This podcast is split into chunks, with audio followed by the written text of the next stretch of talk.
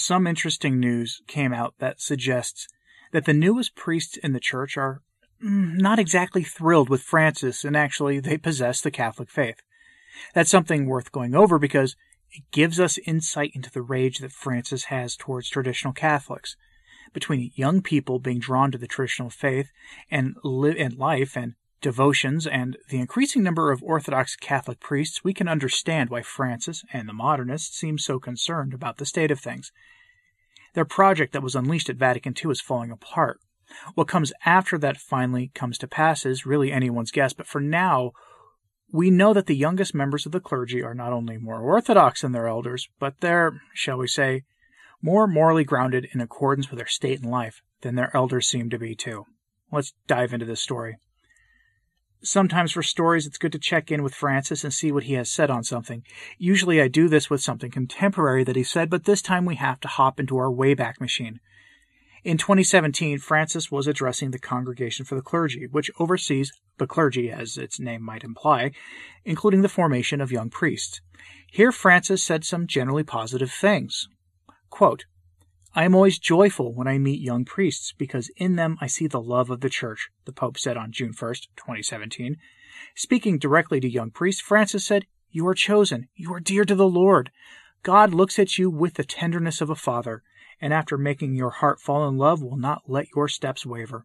You are important in his eyes, and he has confidence that you will be at the height of the mission to which you have been called, he said, stressing that it's important for young priests to find pastors and bishops who encourage them in this perspective and not only wait for them because there is need for a replacement and to fill empty places. In reflecting on the fascinating and demanding aspects of this path, the Pope said he immediately thought of young priests who live the joy of the beginning of ministry and together feel the weight. A young priest, he said, lives between the enthusiasm of their first projects and the anxiety of apostolic fatigue, in which they immerse themselves with a certain fear, which is a sign of wisdom. I could go on, but I think you get the idea. And nothing he said there is really wrong, and I won't argue with his generally nice words he had to say about young clergy. Young priests are the hope for the church, especially considering what I have to tell you now. You see, I doubt Francis would still feel that way. We've heard over the intervening four years since that story broke that the powers that be in Rome are concerned about the rigid attitudes of young priests and seminarians.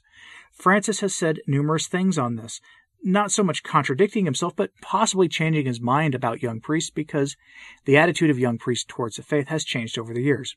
Headline from Gloria TV The younger the priests, the more they are critical of Francis's Vatican II backwardsness.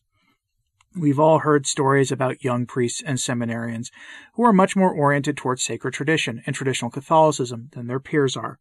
I've heard this across the board. Young FSSP priests and seminarians are more friendly towards the SSPX than their elders ever were.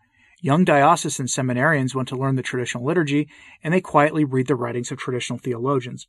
And even Jesuit seminaries have traditionally minded young men in their ranks now.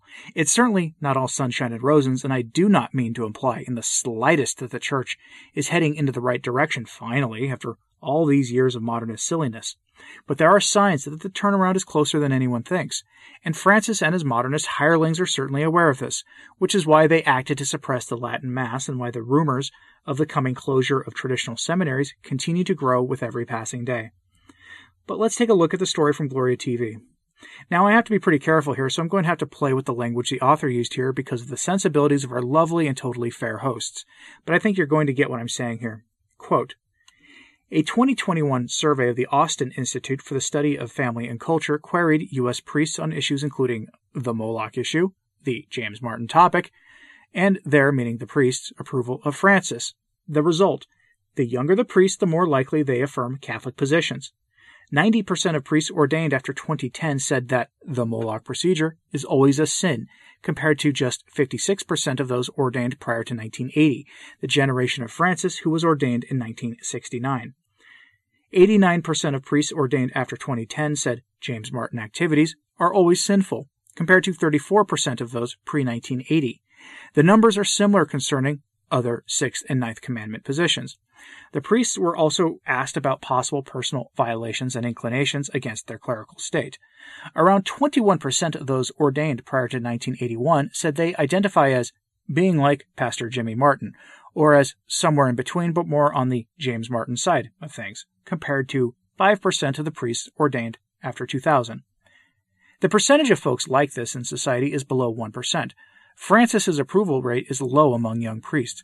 Only 20% ordained in 2010 or later strongly approve of Francis compared to 80% of those ordained before 1980. The survey's charts in English below. End quote. And here it comes with a nice, lovely chart that is making the rounds online. Several actually, but we're just going to focus on the approval of Francis chart. Now, I'm not one that thinks the clergy needs to approve of the job the Pope is doing. Far from it, actually. Under what we can call historically normal circumstances, they should be expected to fall in line behind the pontiff. If we had a mediocre pope who taught the faith and didn't try to change anything, but was otherwise a forgettable, forgettable pontiff in the grand history of the church, that is exactly what I would expect of the clergy to fall in line and not to announce even anonymously what they think of the pontiff. But we don't live in that kind of time. We live in an extraordinary time when priests and bishops are expected to take extraordinary stances in defense of the Catholic faith. So look at the chart here. The youngest priests, those ordained after 2010, only approve to some degree of the performance of Francis in the duties people believe he has by about 50%. That's half of them. That's extraordinary. This isn't like a secular office where questioning decisions is more than routine. This is something else entirely. We're talking about a man who is thought to hold an office that is sacred, one instituted by Christ, and that people should be able to see Christ in the person who holds that office. He is supposed to speak for Christ, which is the core of the problem in our times, since Francis associates himself with those who embody the spirit of Antichrist on pretty routine basis the lack of approval from the priests is neither is never really explained, but I'm going to hazard a guess here. We're seeing an apostasy in the church. Perhaps it's the precursor to the great apostasy that has been foretold in sacred scripture. Now, I doubt we're at the big event described in the Bible yet, though I'm certain some hearing this will disagree with that statement, and that's fine. But we're heading towards it at the very least, and that begs a question.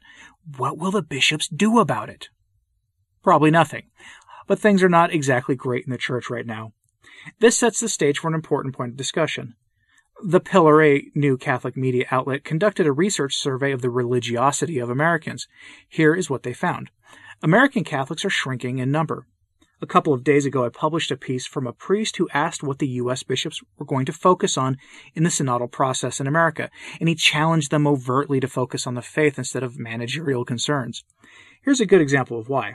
From the Pillar uh, Catholic piece, quote, America's religious fluidity offers helpful context for assessing Catholicism.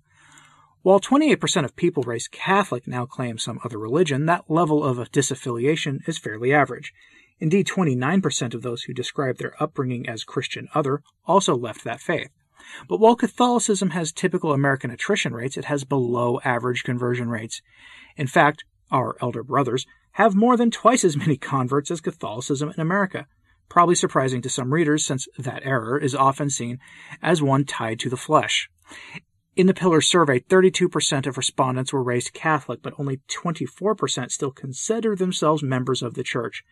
A similar percentage of those raised Christian other left the faith of their upbringing, but 36% of those who describe themselves as Christian other grew up in other faiths, including 16% who grew up as Catholics. Only 7% of those who describe themselves as Catholic grew up in some other faith. Those are disastrous markers for Catholicism in America, and quite frankly, compared to other countries in the West, they're pretty good numbers. Things have gotten that bad in the church in our time. The project of the church embracing the world and accompanying it since the council has been disastrous.